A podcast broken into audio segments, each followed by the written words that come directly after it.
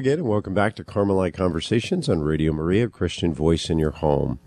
Francis and I have a uh, interesting topic to bring you today. It's a virtue. It's the greatest virtue, uh, at least was for Saint Teresa of Avila, as it relates to um, our entering into a deeper prayer life. Now, Francis, you had a specific title you wanted to uh, give to this program. And frankly, as you just shared it with me, I don't remember it. So I'm going to first of all say hi to you. How are you? I, am glad to be here with you. And our, our title for this program is Humility, the bedrock of prayer and spiritual growth. Well, that's an appropriate title because, as I say, uh, Teresa of Avila um, would have advocated, did advocate in both writing and in her counsel to her sisters humility as the premier virtue that would allow us to enter into prayer. And so we're going to talk about humility in perhaps a deeper way than uh, most of our listeners may be familiar with it, um, and also link that to uh, prayer as St. Teresa does. But let us begin as we do each week by entering into prayer ourselves, and we'd ask you to join us. Francis, would you lead us in prayer, please? Yes, and this comes from St. Teresa of Avila, and it is found in the book Divine Intimacy by Father Gabriel St. Mary Magdalen on the chapter about humility. The first section is from Teresa, and then Father Gabriel finishes the prayer. So let us get recollected and begin in the most powerful name of the Father and of the Son and of the Holy Spirit. Amen. Oh my God, you make me realize how far I must descend in order that my heart may serve as a dwelling place for you. I must become so poor that I have no place whereon to lay my head. My heart is not wholly emptied of self, and that is why you order me to descend.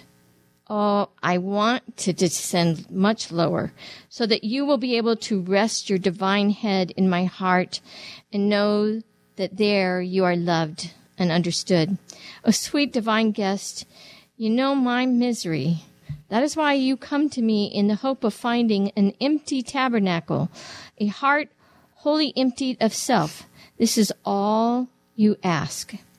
O Lord, help me to excavate in my poor soul that abyss of humility which will attract the abyss of your infinite mercies. Help me to descend although my pride seeks to rise. Help me to recognize and humbly confess my nothingness and my weakness, although my pride desires so much to have me esteemed as something great. Help me to glory in my infirmities, although my pride always tends to glory in what is not mine, but your free gift. How true it is, O God, that grace follows an entirely different road from that of nature. Give me the strength to travel on this way with courage, to swim against the current, the muddy, treacherous current of my pride. How can I succeed if you do not come to help me? But I trust in you, Lord, because I know that you are always ready to uphold the weak who have recourse to you with trust. Because I know that if my pride is great, your mercy is infinite and your omnipotence is invincible. Because I know that if anyone is an inactive man that wants help, is very weak in ability and full of poverty, your eyes look upon him for good, and lifts him up from his low estate and exalts his head, as found in Sirach. O Lord, who is more full of poverty than I, who have not yet conquered my pride? Who then is in greater need of your help? In the name of the Father, and the Son, and the Holy Spirit. Amen. Amen. well, thank you, Francis. That is a good introduction to uh, this discussion about humility, the importance of humility in prayer. And we have some other quotes um, that I think are important that help to sort of set the stage here. Um, and I'm going to begin with one by St. John of the Cross.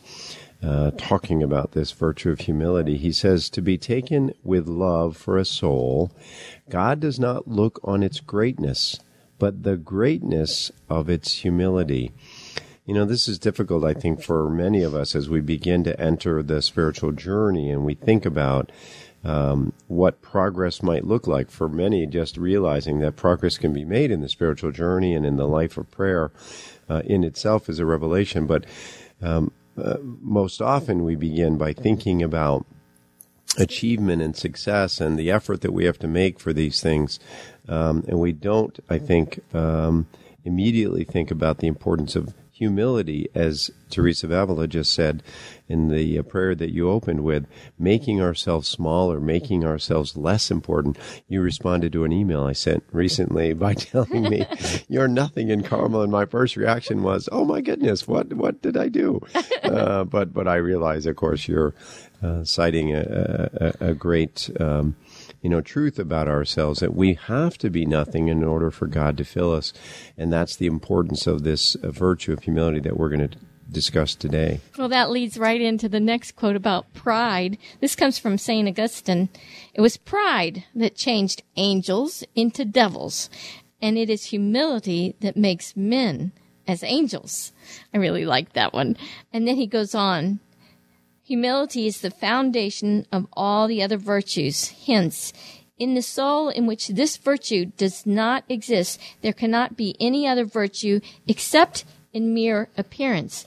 And, and I know Father Gabriel of St. Mary Magdalen said, humility is to charity what the foundation is to a, a building. So you, you've got to have humility as the bedrock. Hence the title of our talk, humility, the bedrock of prayer and spiritual growth. Without humility, as St. Augustine said, any other virtue um, is only there by appearance. You must have that bedrock of humility. Yeah, and I like the idea of foundation. Interestingly, I read an article recently. You may have read a similar one. It was just a reflection, and it talked about the three um, critical elements to the foundation of our spiritual life. The first being humility. The second is purity. And this is, of course, purity in its deepest sense, pure in the way the Blessed Mother is pure. Her heart was pure. Not just her body, but her heart was not distracted by the things of the world. And of course, those build the foundation for charity. So it is a, a critical uh, series of stepping stones, if you will. But we first have to understand humility. Humility is not, as we so often think, um, humiliation or diminishment or somehow putting ourselves, making ourselves uh, walking mats for other people. That's not a, uh, an accurate spiritual understanding of humility. I want to close the beginning of our conversation here on the quotes anyway with this quote from St. Teresa of Avila. There's more value, she says, in a little study of humility and in a single act of it than in all the knowledge of the world. So we're going to try to share today, Francis, a little bit of the knowledge of humility, a little deeper understanding of it, and we hope it'll encourage our listeners then uh, to take up the action of practicing humility. And again, as I say, humility is not, as we so often in our society presume, associated with humiliation or diminishment. It is, as St. Teresa says in the very next statement, humility is truth. Right. And so we're going to start this little study of humility like St. Teresa suggests that we do in that last quote. Um, and we think of humility and its double basis of both truth and justice. Truth facilitates seeing ourselves as we really are, and justice leads us to act according to that perception. These two elements, truth and justice appear in the classical definition of St. Teresa of Avila, where she says humility is to walk in truth. Now, the reason why we have both of those, first, humility is truth, the truth about ourselves and our dependence on God. And of course, the closer you are to God, the more you see who He is and you see who you are in relationship to Him, which is all part of uh, what Teresa of Avila talks about in prayer. We need to know who we're talking to, what we're saying, and who we are in relationship to the person we're talking to. So humility is the truth about ourselves and our dependence on God. So we should continually be striving to learn about ourselves, the truth about ourselves, so that we know ourselves and therefore we will know our place and where God is in our in ourselves. You know, and I, I want to just temper what I said a moment ago about humiliation. Of course, uh, humility, the act of humility, the virtue of humility, shouldn't lead us to humiliation, but Nonetheless, there are those stages as we begin to come to a deeper understanding of who we are as human beings with all of our faults and follies and who God is. There are times of discouragement there. There are times of uh, struggle uh, when we realize how far away from God we really are as His creatures, and more importantly, how far we are from what He aspires us to be. And there is where humility uh, becomes important. And again, as you say, it's a truth. It is strength. Um, it is a foundation for all that will follow. But we must be able to understand this idea of humility, where we are in relation to God and our dependence on Him. Well, the second point in her definition was humility is to walk. Well, what does she mean by this? Well, to walk means to act and to act as we should. Because after we acknowledge the truth about ourselves, then we must be consistent, making our actions match the reality of our condition. And as I was reading this, um, I was thinking of her walking stick. you know, it's been traveling around um, uh, in this past year because it was the fifth centenary mm-hmm. of her birth, and so the, her walking stick has been going around, and so there's a lot been written about walking with Teresa. Um, one more thing here, and this is from John of the Cross, from uh, the ascent of Mount Carmel. He says, When at last the spiritual man comes to be reduced to nothing, remember that. When we come to be reduced to nothing, which will be the greatest extreme of humility, spiritual union will be wrought between the soul and God. So for all of you out there who are yearning to have this union with God that Teresa and John and Therese have all talked about, this seventh mansion transformation of the soul, um, you've got to be reduced to the most extreme um, of humility in order for that to happen. And that is in a, in the spiritual sense, and it may manifest physically, uh, emotionally, and in all kinds of way. Uh, God knows how it will best work for us, but we need to know we are totally dependent on God and all of the gifts that we have, even of speaking, of hearing, of seeing, all these, these different gifts are coming from God.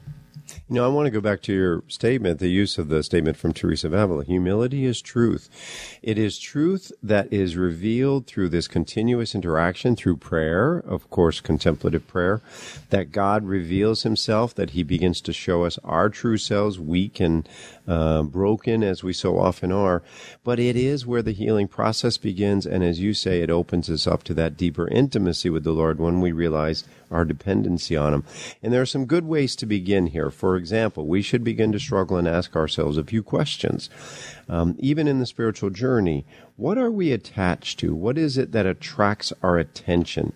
Is it justice that we genuinely seek? Do we really want uh, the scales of justice to be um, uh, balanced out, if you will, or are we seeking self righteousness? Are we seeking ourself? So often, and we've discussed this, as we begin to move in the spiritual journey, all the faults and, and uh, deficiencies of our character that we experienced while we were sort of living in the world and motivated by the things of the world will initially manifest themselves in our spiritual journey. And so we wouldn't be surprised to find ourselves, if we had attachment to material things, to then finding attachment to religious objects and such that we couldn't uh, divorce ourselves from owning the exact rosary or the certain print that we wanted.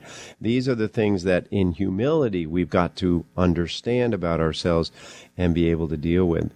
Is it, in a second question, peace for all that we are uh, aspiring to, or is it possession for ourselves? Is it something we want to gain, we want to achieve? There's a great um, line in the last uh, line of a prayer by uh, I believe it's Cardinal Mercier, about God, make me as holy as you intended me to be. I'm paraphrasing, mm-hmm. but and somebody asked me about that one time. Why would God limit us, you know, in in any way, um, you know, uh, d- d- to this idea of humility? In fact, it's the litany of humility, and I think I have the author wrong, but um, you know, why would God limit us? Of course, He's not. What He's trying to do is open us up to the experience of His being able to fill us with everything that He wants to give us, and so we have to struggle with this idea is my pursuit of the spiritual journey simply for myself? Uh, thirdly, is it an opportunity for everyone I am dedicated to or finding a platform upon which I can grow my own fame? Francis, you and I have struggled with this. We've talked about this, how uh, being brought into the public a sphere as we so often are with the presentations that we give, with the radio program, and so many other ways that we are in the sort of public uh, context, I find myself at times wishing that we didn't have any of these things to do because there's a balance that has to be struck. You know, we ask ourselves, well, are we doing all right? Are we accepted? Are the programs going well? Are our presentations that we're asked to give in various forms are those being accepted? And you struggle with that public uh, uh, presence while at the same time wanting to do the Lord's work in all cases. So, uh, which of the two motivates us? Finally, Teresa of Avila uh, struggled prayerfully and honestly with these very same questions. Her writings or relationships uh, with Jesus speak to us and they can help us to understand where we are. This is what the saints do for us. They help us gain context. They give us an experience through their own experience of what some of the pitfalls might be. And that's why it is so beneficial to have a guide like St. Teresa of Avila teaching us about humility. And that leads into um, a rather long quote from Teresa that leads into what is true humility. And I'd like to read that full quote. It's from The Way of Perfection. And then, if Mark, you wouldn't uh, mind commenting on it um, when we get to the end of it. She says, Once we have detached ourselves from the world, and from our kinsfolk and are cloistered here. And we can even think of uh, the OCDS once you've made your promise. All right, you're not off the hook. That's the point here. Um, it must look as if we have done everything and there's nothing left with which we have to contend. But oh, my sisters, do not feel secure and fall asleep, or you will be like a man who goes to bed quite peacefully after bolting all his doors for fear of thieves when the thieves are already in his house. so beware. we ourselves must take great care and each of us look well to it that she renounces her self will, which is the most important business of all. May we withdraw our affections from trivial things and fix them upon what will never come to an end. His Majesty will help us to do this. He has granted us the great favor of providing that in this house most of it is already done. But it remains for us to become detached from our own selves. So that's very important. Detached from our self will. It is here that true humility can enter. This virtue, humility, and that of detachment from self are two sisters. I want to say that again. It is here that true humility can enter. This virtue, humility, and that of detachment from self are two sisters. You must embrace them, for they deliver us from all the snares and entanglements laid by the devil. Humility and detachment were dearly loved by our Lord Jesus Christ. He was never for a moment without them. Let what was true for him be true for us. And of course, that's from the Way of Perfection. Um, pages 88 and 89, depending on your uh, particular version. But um, what Teresa is talking about here, of course, is entering into the cloister, putting ourselves behind the door that we may pray behind each day, is uh, certainly a beginning and an important beginning, but it is not sufficient. She's talking about closing ourselves within ourselves, uh, seeking the Lord within. And true humility is found in the exercise uh, of this relationship with the Lord, where He will help us to renounce our self will.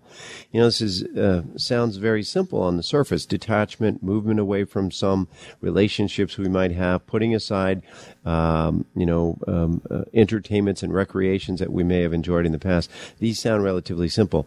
They are really just sort of the window fixings, if you will, that that are the deeper uh, hide, if you will, the deeper uh, work that Teresa is telling us that we must do.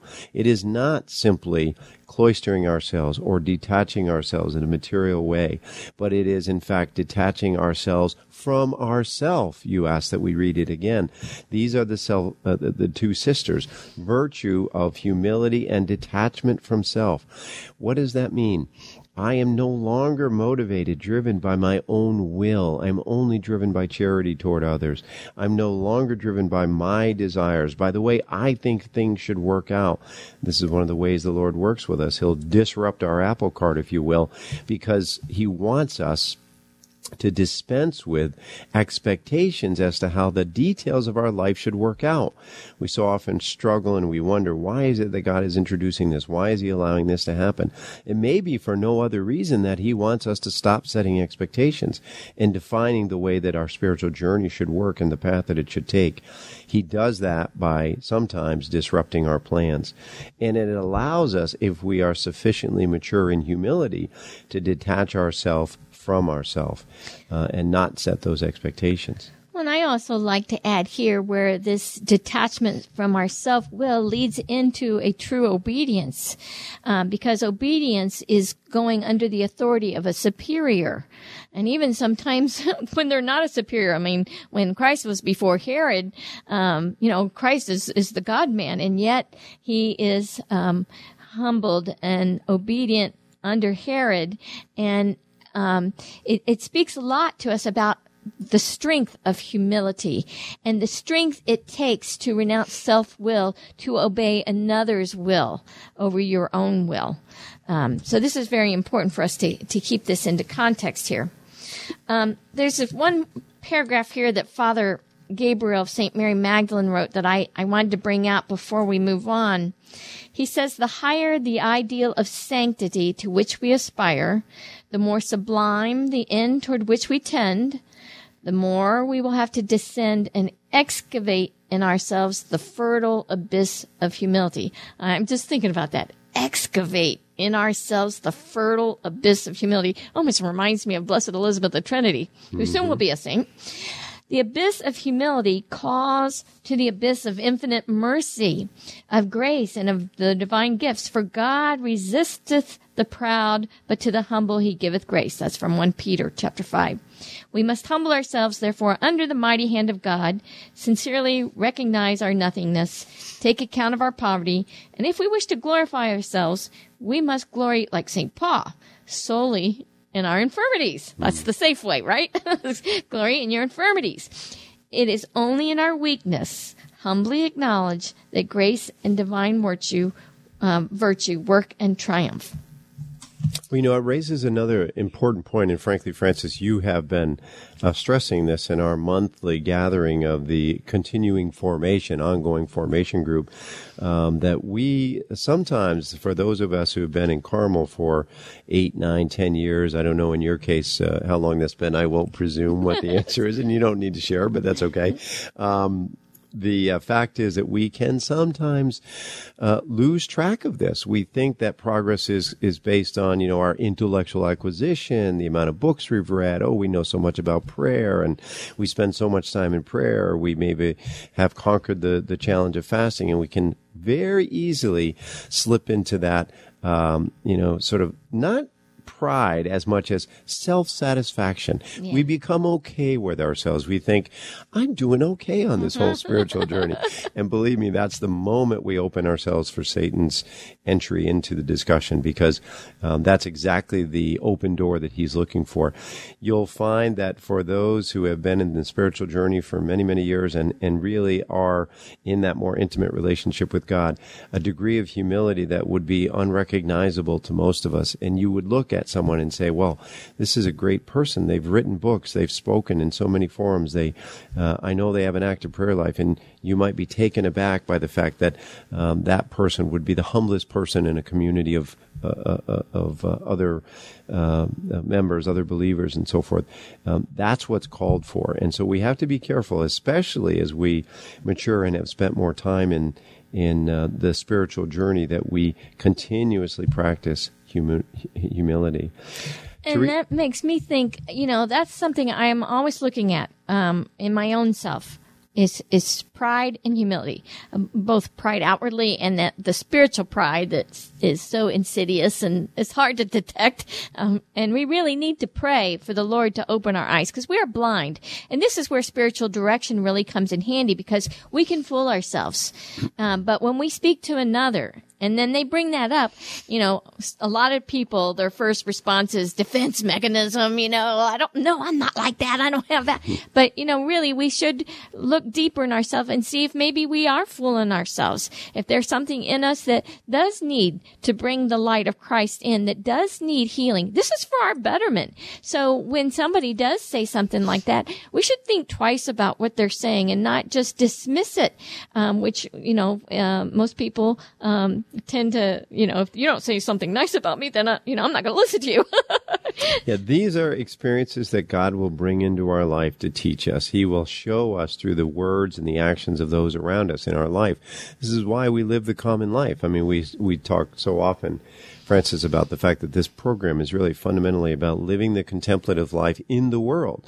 Well, it is the world that will teach us. I'm always, always amazed by people who say, well, oh, I could be a saint if I just went and lived in a cloister and, you know, put myself in a cave somewhere. I know I could be a saint. And I always want to say to those people, well, then go do it.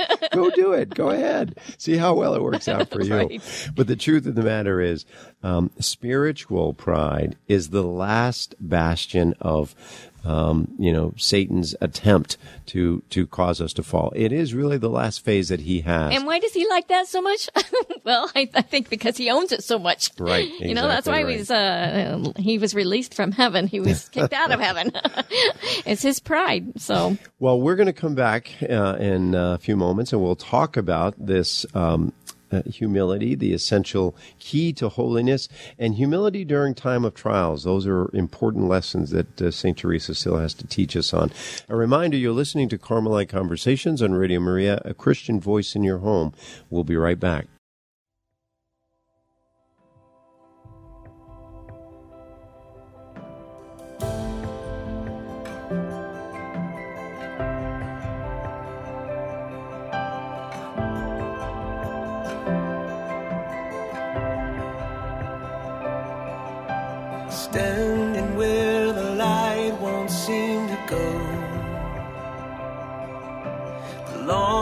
Night is rising on your soul. It feels just like the sky is made of stone, but you are not alone. You are not alone. He's in the valley of your pain. He's in the shadow,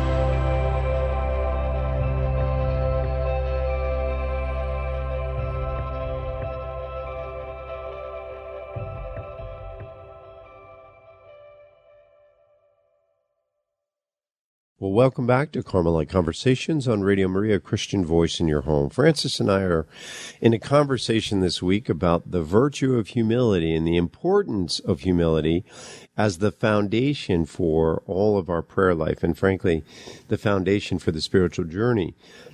It is the first and most important building block uh, that leads us to all the other virtues, according to St. Teresa. And so we want to hear uh, what it is that she has to teach us on this most important uh, virtue. One of the things that she tells her sisters in uh, Carmel is, and I'll quote her, pay great attention, she says, my daughters, to this point which I shall now make, because sometimes thinking yourselves so wicked may in, it, in fact be humility and virtue, and at other times it might simply be a great temptation. We talked about that a little bit, Francis. Right. I have had the experience, she says, of this, so I know it is true. Humility, however, deep it may be, neither disquiets nor troubles nor disturbs the soul. It is accompanied by peace, joy, and tranquility. This is so important, Francis. I think we should stop here for a moment in the midst of this quote. Um, you know, you'll be lying awake at two, or three o'clock in the morning, and you'll find yourself going back over um, either a, an event that might have occurred that very day or circumstances in your life uh, that perhaps you're not particularly proud of and would uh, prefer that the vast majority of people who know you weren't aware of it. Uh, we all know what these uh, events are. And what Teresa's saying is if that's disrupting your soul, if it's bringing you fear and anxiety or um, consternation of any kind, that is not from God. That is from Satan. That is the enemy attacking you and using the sins that unfortunately you've put at his disposal. Those are his weapons. Using those then uh, uh, against you as a means of disrupting um, your peace, your tranquility, your joy. What Teresa is telling us here is that real humility, true humility, leads to peace, joy, and tranquility. Yes, we'll understand and we can be disturbed by the very fact that we have not lived up to God's expectations. But at the same time, we experience the, um, the understanding of His mercy, of His, of His acceptance, of His love, and we are not uh, discouraged by the realization of our of our own deficiencies of character or whatever they they however they may manifest themselves. So that really is a great statement for discernment that humility neither disquiets nor troubles nor disturbs the soul is accompanied by peace, joy, and tranquility. So that's great for discernment. She goes on to say, although on realizing how wicked we are, we can see clearly that we deserve to be in hell and are distressed by our sinfulness and rightly think that everyone should hate us. Yet, if our humility is true, this distress is accompanied so you might be distressed on the outside, okay? This distress is accompanied by an interior peace and joy of which we should not like to be deprived. Far from disturbing or depressing the soul, it enlarges it and makes it fit to serve God better. The other kind of distress only disturbs and upsets the mind and troubles the soul. So grievous it is. I think the devil's anxious for us to believe that we are humble, and if he can, to lead us to distrust God. Can you imagine what you might be thinking if you're having these emotions going on? And yeah, you start to lose your trust. And that's exactly it. We lose our trust in God. We lose our faith in God. What's happened, in effect, is that we put our faith back in ourselves. We realize our deficiency and we become disturbed by that. Now, again, as, as St. Teresa of Avila is stressing here, there can be moments of distress, but they have to be accompanied by interior peace and joy. How do we re- acquire that if we've lost it? How do we reacquaint ourselves in, in such a way that we find that interior peace? Through faith. We have to turn back to scripture verses. We have to remember that God has already redeemed us through, through the work of, of Jesus Christ, the redemptive work of our Lord. We have been redeemed. We are forgiven. Everything that may have distanced us from our Lord has been um, resolved. And all we have to do in humility is seek that reconciliation. Ask the Lord for forgiveness. Acknowledge in humility our deficiency and ask Him and know that it's been granted. It's already been granted. Our sins are forgiven before we even ask. It's the healing that needs to take place. And that healing is best effected initially through the act of humility. Right. And when we say we're sorry, that contrite heart is like a magnet to the Lord. you know, humility trumps the king. Let's just remember that. And we're going to, we're going to repeat a few of our, our, um, quotes here in, in one way or another just to try to emphasize the point. So, uh, that's purposely done here, but we're going to continue on with Teresa when she says, when you find yourselves in this state, you know, where, where you're distressed, cease thinking so far as you can of your own wretchedness. So get your attention off yourself and think of the mercy of God and of his love and his sufferings for us. So here is a key strategy for us. When you find yourself troubled, disturbed, um, you're tossing and turning in your mind, all these things, try as far as you can to get your mind off self and your wretchedness and then in turn keep your eyes on Christ. Think of the mercy of God, of his love and his sufferings for us. If your state of mind is the result of temptation, you will be unable to do even this, for it will not allow you to quiet your thoughts or to fix them on anything, but will only weary you the more. It will be a great thing if you can recognize it as a temptation. I think I'd get the holy water out right then too. Absolutely. That's a great, great point I was going to make. Bring out the holy water when you know it's a temptation. And again, I say this so often happens to me in the middle of the night and you're feeling that discouragement and that, you know, heavy weight on yourself. If you can discern that it is a temptation, begin prayer Yes. Get out your holy water. Make, Make the, sign, of the, cross. cross. anything to stave off the attack, but don't fall victim to the discouragement. This is what happens when we perform excessive penances in order to make ourselves believe that because of what we're doing, we are more penitent than others. If we conceal our penances from our confessor or superior, or if we are told to give them up and do not obey, that is a clear case of temptation. I guess we don't have that one in the world too much, right? Always try to obey, however much it may hurt you to do so, for that is the greatest possible perfection. So obedience, again, coming in here with humility. They're partnering together with detachment and charity. You know, this one always reminds me of um, the, the analogy of going to the doctor, right?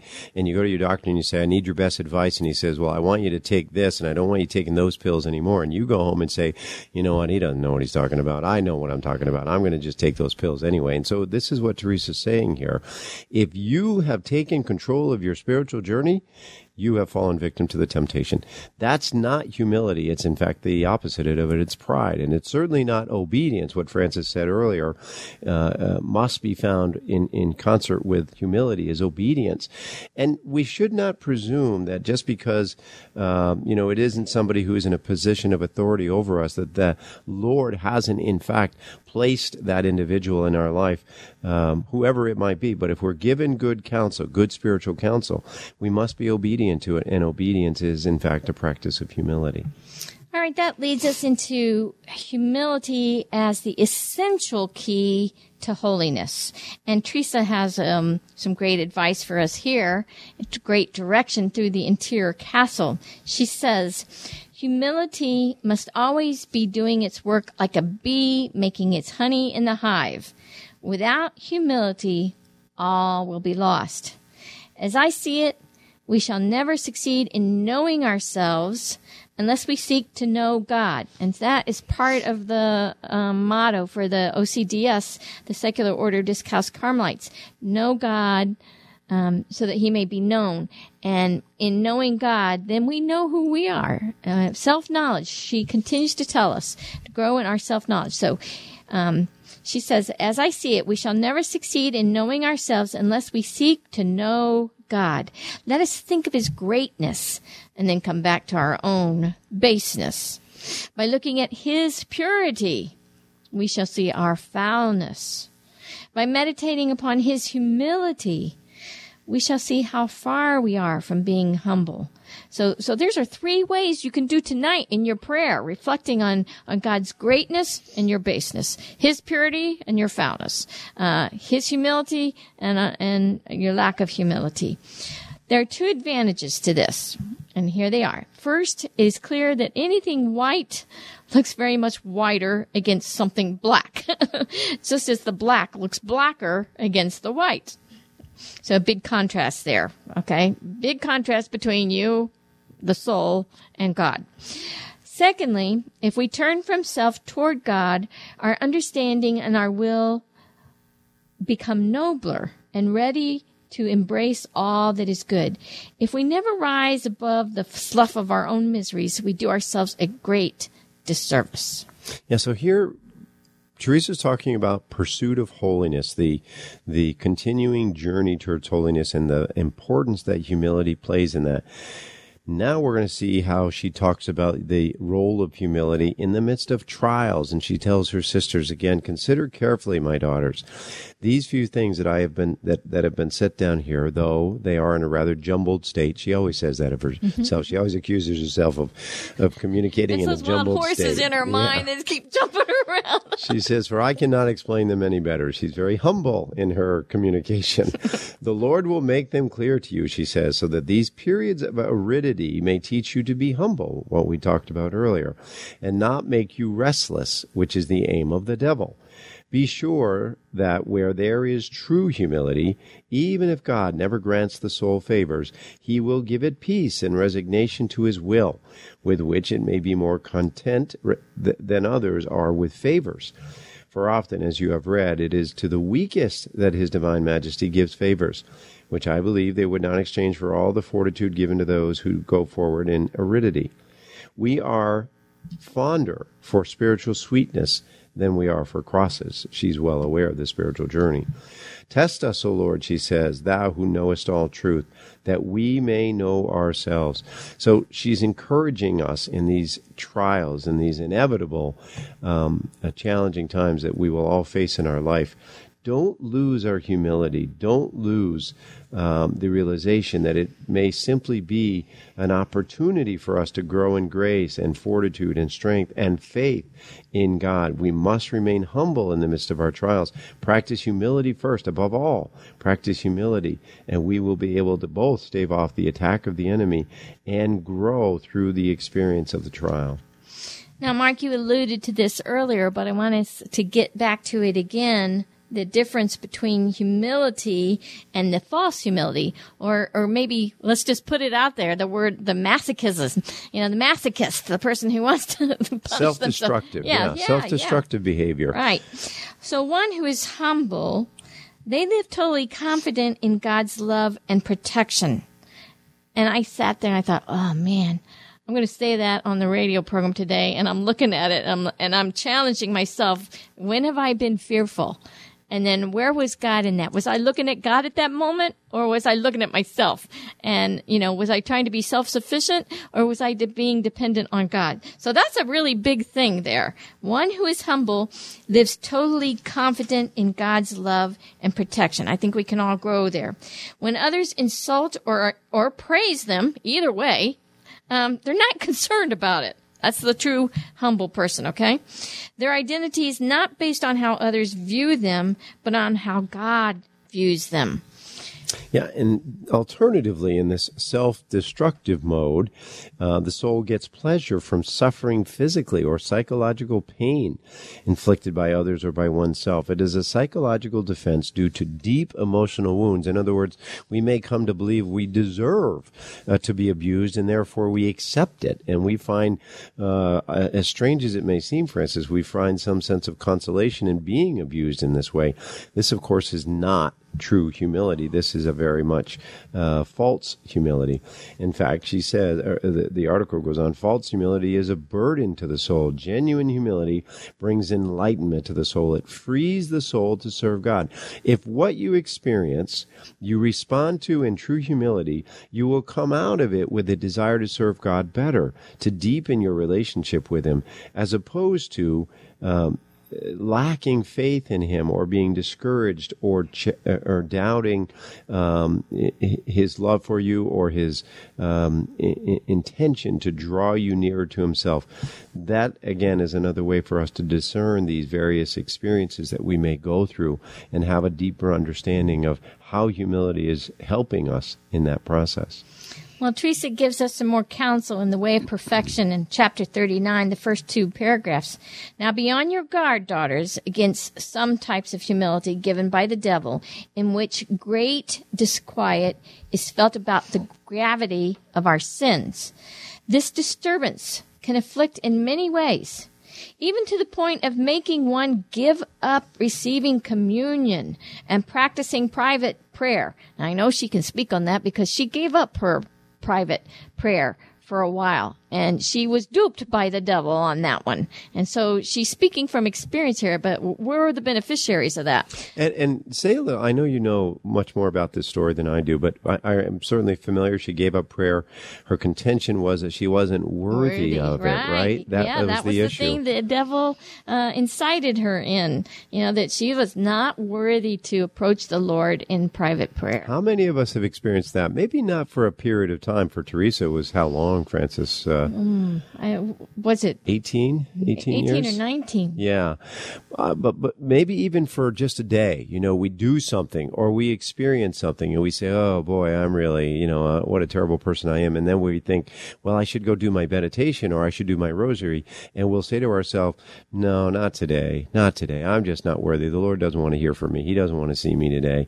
Blessed Mother doesn't want to hear me babbling on." So, so we'll refuse to do it this is the very time we need to take up the mantle and be in that state of prayer, regardless of how we feel about it. That's true humility. Just remember, God loves the prodigal son. so when you're feeling like you're not worthy, go to the one who is worthy because he'll make you more worthy because he wants you to be with him, in him, and through him. Teresa goes on to say these things, you know, like giving up receiving communion or practicing private prayer because you're feeling unworthy. These things are given up because the devil makes one feel unworthy. The situation gets so bad that the soul thinks God has abandoned it because of what it is. It almost doubts his mercy. This is a big, big trial. So if you find yourself in this position, go and speak to a priest. Go speak to someone who you can trust and, and get some counsel. Humility, again, does not disturb or disquiet or agitate, however great it may be. It comes with peace, delight, and calm.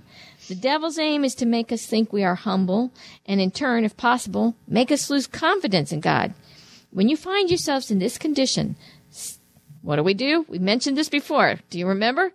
It's stop thinking about your misery. Insofar as possible, turn your thoughts to the mercy of God, to how He loves us and suffered for us. You know, I'm always reminded, I know I've said this before, perhaps a couple times, even in our program uh, conversations, uh, Francis, and that is uh, Catherine of Siena, uh, that famous uh, exercise where um, you know, the devil approaches her and, and says, Oh my, Catherine, you're doing so well in the spiritual journey. You pray, you fast, you do all the right things. And she says back to him, Yes, but look at the wretchedness of my life. Look at how, how often I failed at God and uh, fulfilling his will. And of course, then Satan turns on her and says, You're right. You're wretched. You're terrible. You're awful. And she says, Yes, but look at the mercy of God. so uh, he leaves her in frustration. And this is what we've got to do. We've got to sort of parlay, if you will, the attacks. Yes, focus on on uh, uh, our deficiencies, not so much perhaps our wretchedness, but uh, on those things that we've got to improve and the, the ways that we have failed to live up to God's expectation. But the minute we become discouraged by that, focus on God's mercy, focus on His promise, focus on the realization that He sent His Son to redeem everything that we've done. There's nothing that is beyond redemption for for our God through the uh, uh, effort of His Son on the cross. And so we need to stay focused on that and know that He will draw us through. That's humility. That's the practice of humility. Humility, then, as as we've been talking about it, as you can see, is really a sign of great courage and deep spiritual growth. The, the more humble a soul is, the more they have grown and the more courage they have to have gotten to that point. In humility, there's no fear. Sort of like perfect love cast out all fear. so does humility. In humility, there's no timidity. In fact, there's holy boldness. In humility, there's only confidence. But this confidence is not in yourself. It's confidence in God and in God's loving protection. And Saint Teresa of, the, of Lisieux, on, in her little way, talks immensely about this kind of surrender and trust and confidence. But that leads us to this um, scripture passage from Peter that I want Mark to read to kind of sum up our discussion on this uh, humility as the bedrock of prayer and spiritual growth. And then I want Mark to tell us a little bit about his upcoming pilgrimage. Well, yes, uh, Scripture. We're good Carmelites, right, Francis? So we always ground everything that we talk about in Scripture. It's very important that we do that. And so from 1 Peter 5, 5b through 7, and all of you, clothe yourselves with humility in your dealings with one another. For God opposes the proud, but bestows favor on the humble. So humble yourselves under the mighty hand of God, that he may exalt you in due time. Cast all your worries upon him because he cares for you. That's the important for me. Uh, we've been talking, of course, about humility, but where is it grounded? Cast all your worries upon him because he cares for you. That is humility. If we understand that all of what we might otherwise try to handle ourselves through our own uh, activities and so forth uh, must be cast at the feet of our Lord and relieving, believing uh, that He cares for us and that He will take care of us. I want to just say one quick thing because you took the time to research this, Francis, and um, you always do such a good job of giving a good counsel for people. On okay what do i do now? What's the next step? Uh, and that is a series of um, uh, activities for growing in humility. Um, these include intercession.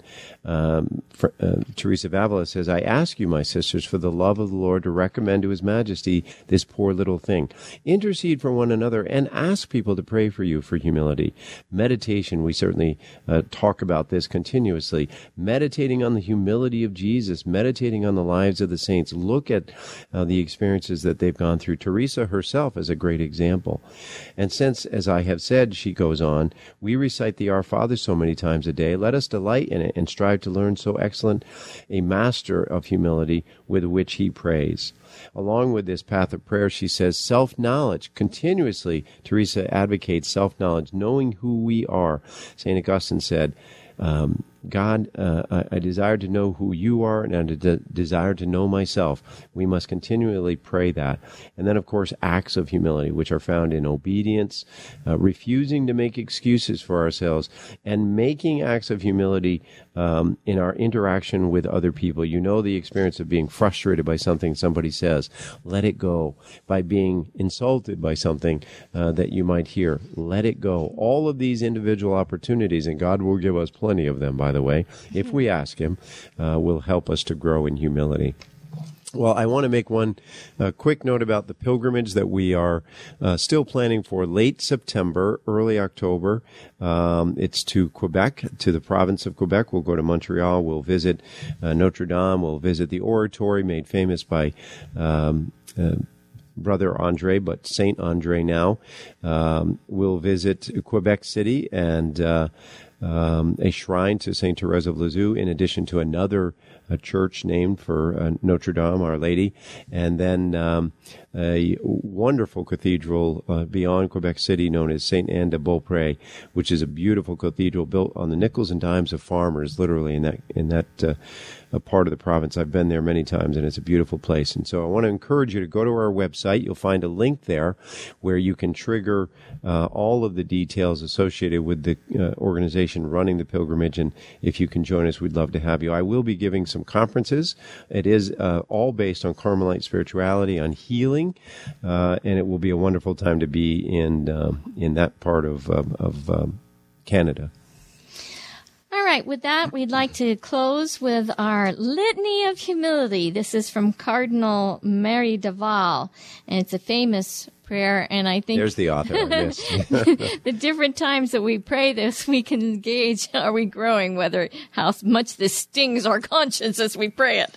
Um, so, and I also want to invite everyone to check us out on Facebook at Carmelite Conversations or our um, website, carmeliteconversations.com.